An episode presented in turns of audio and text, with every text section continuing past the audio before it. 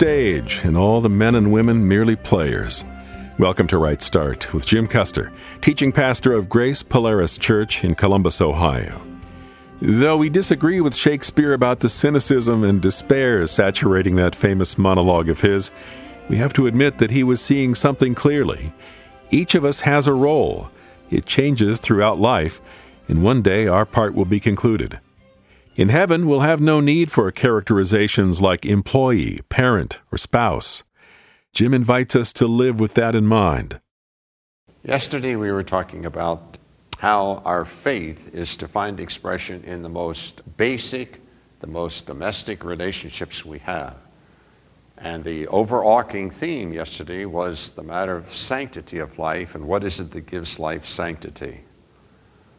Uh, some of you weren't there. Let me, um, let me use the Ephesian passage to quickly summarize the four or five points that I would want you to, to take from the Colossian passage or from this passage, either Colossians 3, where there's a parallel passage, or here in Ephesians chapter 6. Since we dealt with Colossians yesterday, let's uh, take a look at the Ephesian counterpart. Ephesians, the book of Ephesians. And tonight, let's start with chapter 6 of Ephesians, verse 5, concentrating on that portion where Paul is talking about slaves and masters. Now, the same wordage is used in relationship to wives and husbands, children and parents, fathers and children. That same language is used. All of this, all of this instruction flows out of, out of Ephesians chapter 5 and verse 21. The verse there reads, submitting to one another in the fear of God. And you'll notice that's one of the characteristics of a person who has been filled or is being filled with the Spirit of God. Verse 16, do not be drunk with wine which, uh, which leads to dissipation, but be filled with the Spirit, speaking to one another in psalms and hymns, giving thanks for all things, and submitting to one another in the fear of the Lord. The fear of the Lord. That's the great foundation, that's the basic rock out of which all sanctity of life draws its strength, its truth, its direction, its motivation.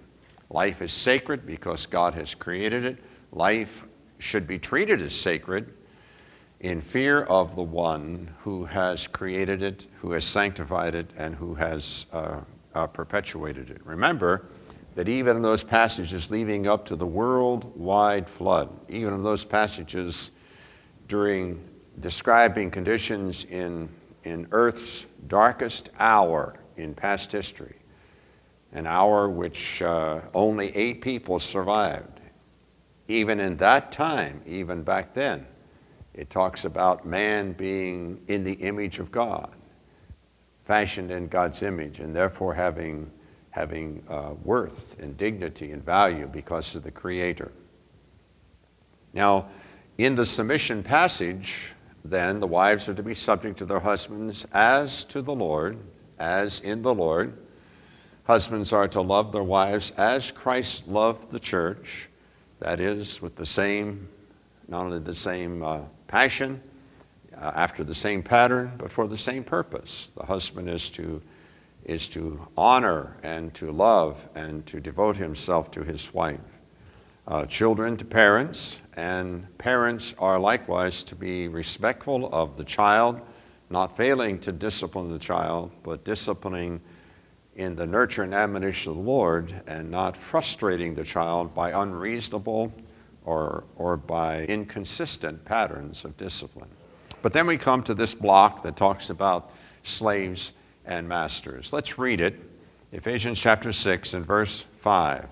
Slaves, be obedient to those who are your masters according to the flesh, with fear and trembling, in sincerity of heart, as to Christ not with eye service as men pleasers, but as bond servants of Christ, doing the will of God from the heart, with good will doing service, as to the Lord and not to men, knowing that whatever good anyone does, he will receive the same from the Lord, whether he is a slave or free.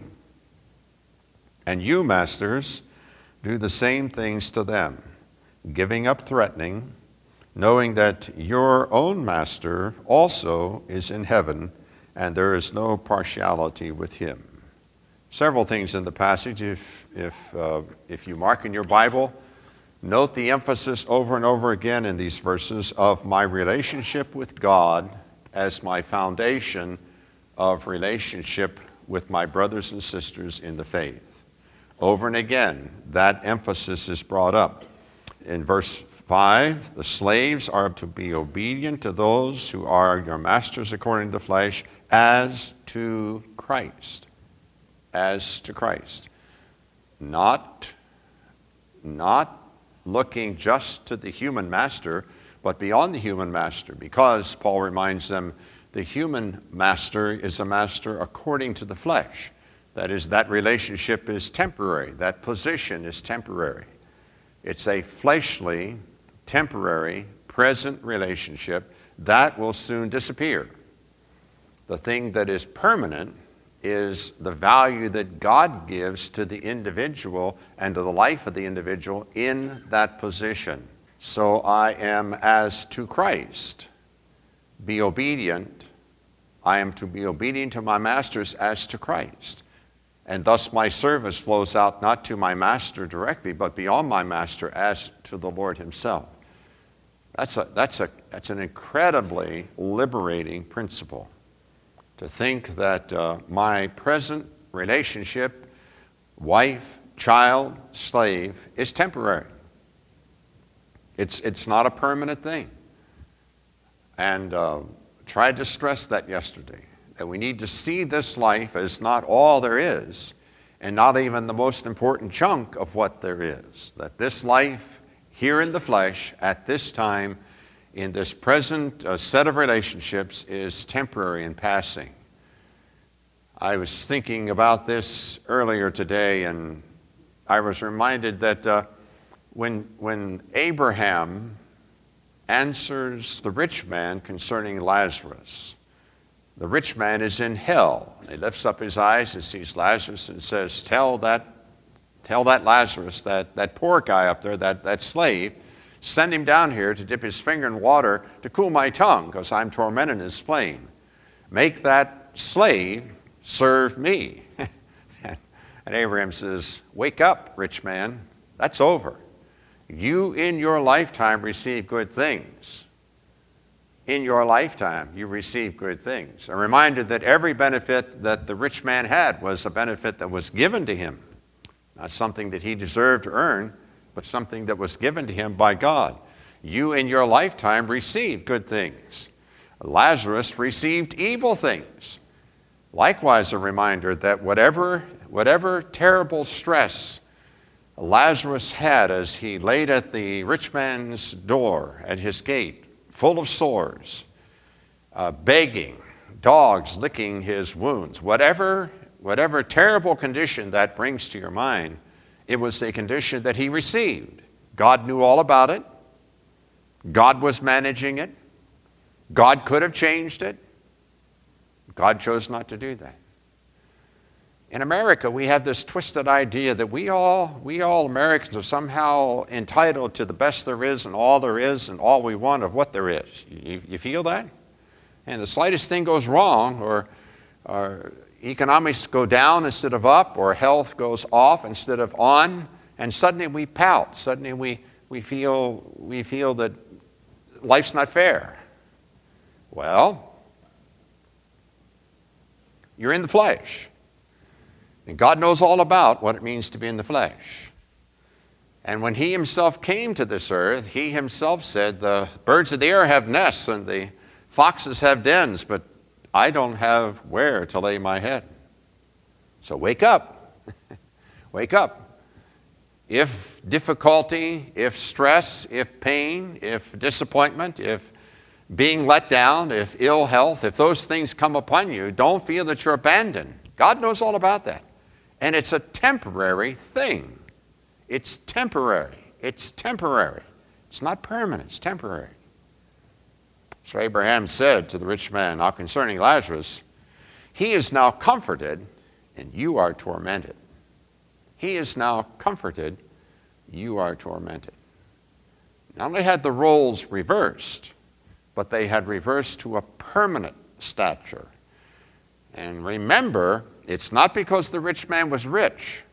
Abraham was far more wealthy during his days of his flesh, far more wealthy than what the rich man could have been. So it wasn't that because you're rich, you're damned to hell. It's because you did not recognize God. You did not honor God. You did not use the wealth that God entrusted to you appropriately. And therefore, you pierced yourself through with many sorrows, to pick up from Paul's quote. Here's warning in 1 Corinthians 6 about those who desire to be rich, how covetousness overwhelms them, and how they end up self destroyed. Wealth can be a horrible thing, health can be a slippery thing to manage. Ill health, slavery, submission, subjection to powers and pressures that are not pleasant, those things are many times God's gracious angels sent to turn our attention to things that are eternal rather than things that are only temporal. So, so the sanctity of life and our treating of other people as being worthy of respect, all of that flows out of an understanding that this is temporary. This is just temporary. This is not permanent. And if I am a slave now, so be it. So be it.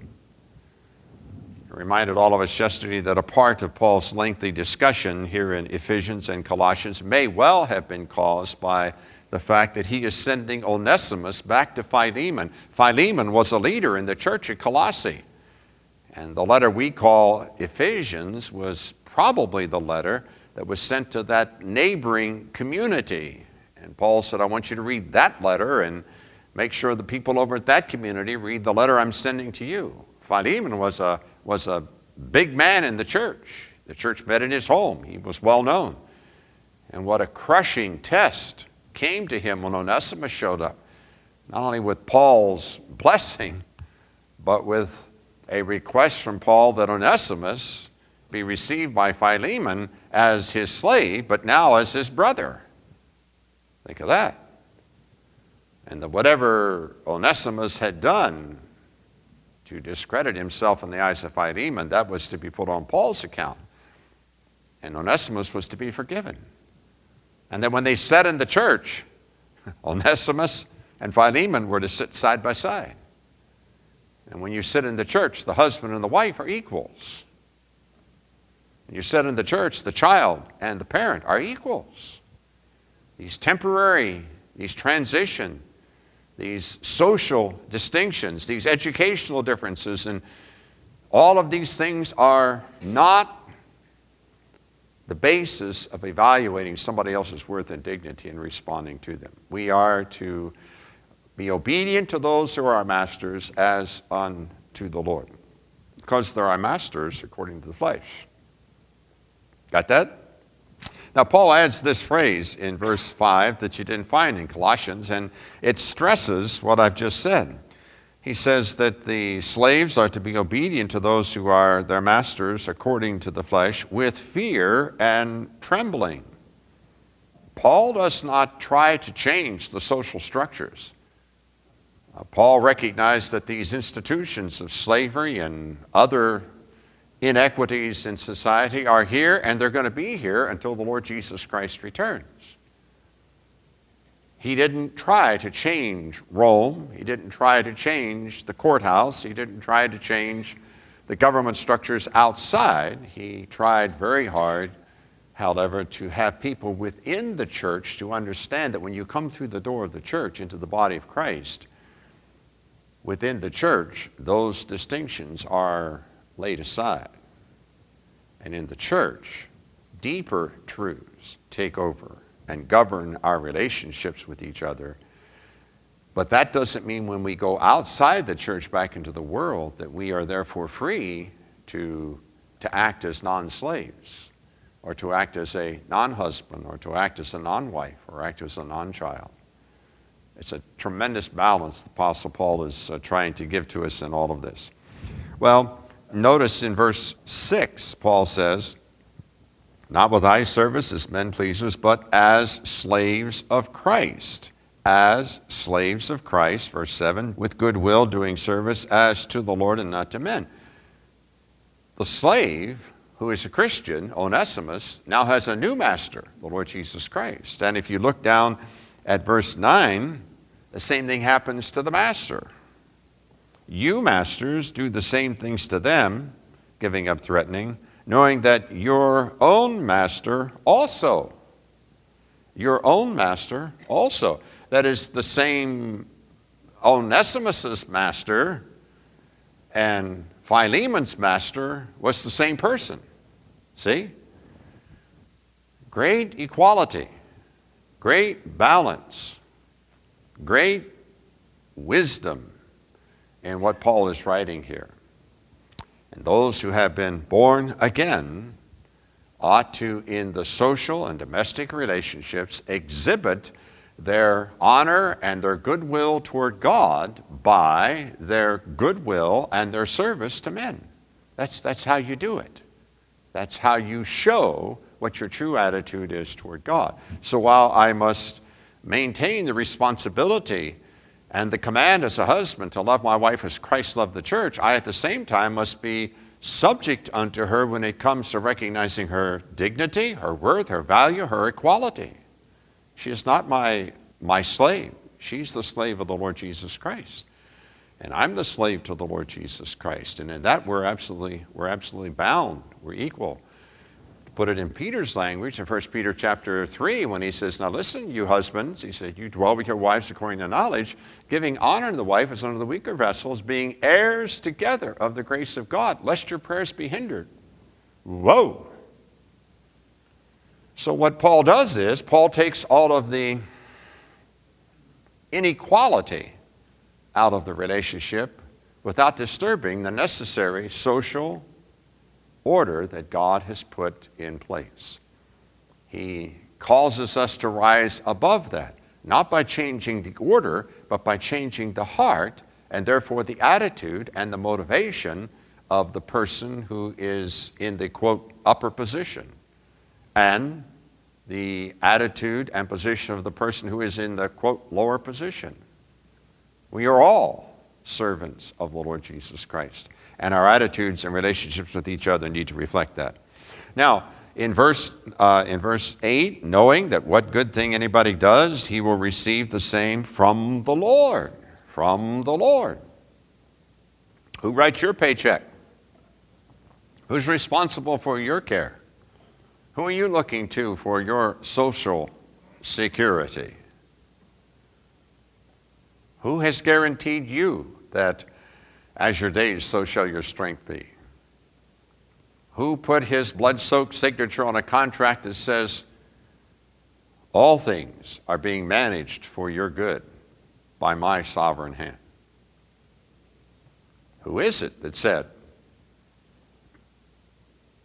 that he would meet every need you have? Who, who, who said that? Your husband? Oh. Your boss? Certainly not. Your child? Certainly not. See, one of the reasons why I think the Social Security program has been such a terrible thing in our country is because it has caused people to turn for their sense of relief away from family to Washington. Those guys don't know to give a rip about you. Let's wake up this election year. All, all they want is your permission to spend your money and to lord it over you. Now, I know that's a gross, bad thing. I know that sounds very cynical. But frankly, I've got a right to be cynical. I've been around long enough now to see how this system works. Your government owes you nothing. And your government knows that. Your government isn't going to show up at your funeral, but your family will. And when that relationship between the family and that sense of dependence upon the family shifted away from from my children to my state government and my, my social security system, suddenly that restraint that God built there weakened the web of the relationship between parents, children, children, and parents. Now, let's be thankful for whatever advantages may be derived to us from that system. But let's not be mistaken as to what that system has done to the larger issue, the larger issue of family relationships. Yesterday, I was thinking somewhere in the message I needed to say something about the, the new laws about abortion, where, you know, a, a girl who's 18 years old in most states can't, can't buy a pack of cigarettes, can't, can't buy beer, she can't, she can't, she can't, she can't. But in some states now, she can get an abortion without even telling her parents. Amazing. Amazing. And whatever else is wrong with that, one of the things that is supremely wrong with that is the deterioration of the family unit, the family relationship. I'm telling you, when that, when that girl has that experience, and then two, three, four years later, she, she begins to harvest all the bad stuff that comes with that, who does she turn to? Well, ultimately, she, she's going to have to go back to her parents. She'll learn very quickly what the prodigal son learned that as long as you're spending it and buying of the rounds, you'll have lots of friends. But when you spent all and you begin to be in want, and you go out there in that pig pen and you sit out there by yourself desiring to fill your belly with the husks that the swine are eating, you begin to think, hey, you know, wasn't so bad back home. Wasn't so bad. Back there, dad's servants get three squares every day, clean linen.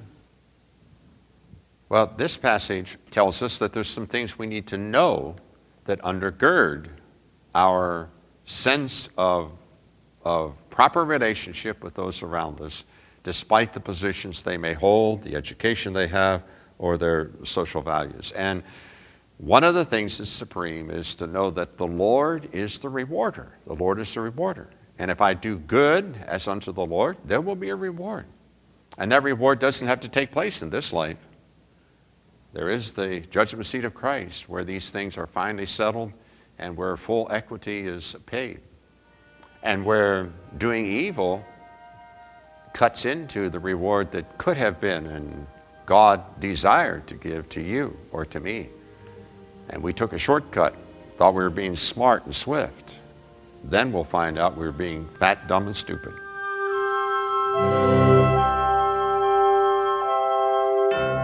No slaves in heaven, no masters, no husbands and wives, just brothers and sisters, the children of one Father. And those who aren't yet a part of the family may be adopted in before it's too late. The play isn't over yet. Jim revised and extended his remarks from the previous sermon, so he calls this one The People of God Are Disciplined, Part 2. If you'd like to get the message on CD, we'll send it to you for a gift of $7 or more. The People of God is the name of the current study. You can have all 17 sermons in a CD album for your donation of $59 or more. When this radio ministry began in 1968, the fabric of society seemed to be unraveling. There was war abroad and rebellion at home. There was a need for a clear call to faith in Christ, as there is today. Fortunately, you can amplify that call. You can pray and maybe give financially to minister along with us. Thanks to those who are involved already. Call us at 1 800 984 2313. That's 800 984 2313. Find us on the web at rightstartradio.org. There you can hear this radio program again and many programs from our library. And you can play or download complete sermons by Pastor Jim, all free. Subscribe to the Right Start podcast on iTunes. We'll give you a link on our site, and you can donate securely online at rightstartradio.org or mail us at Right Start. P.O. Box 437, Worthington, Ohio 43085, USA. Thanks for listening. I'm Dan Pope. Next up is a unique sermon about a unique people. We'll close out August with a peculiar edition of Right Start.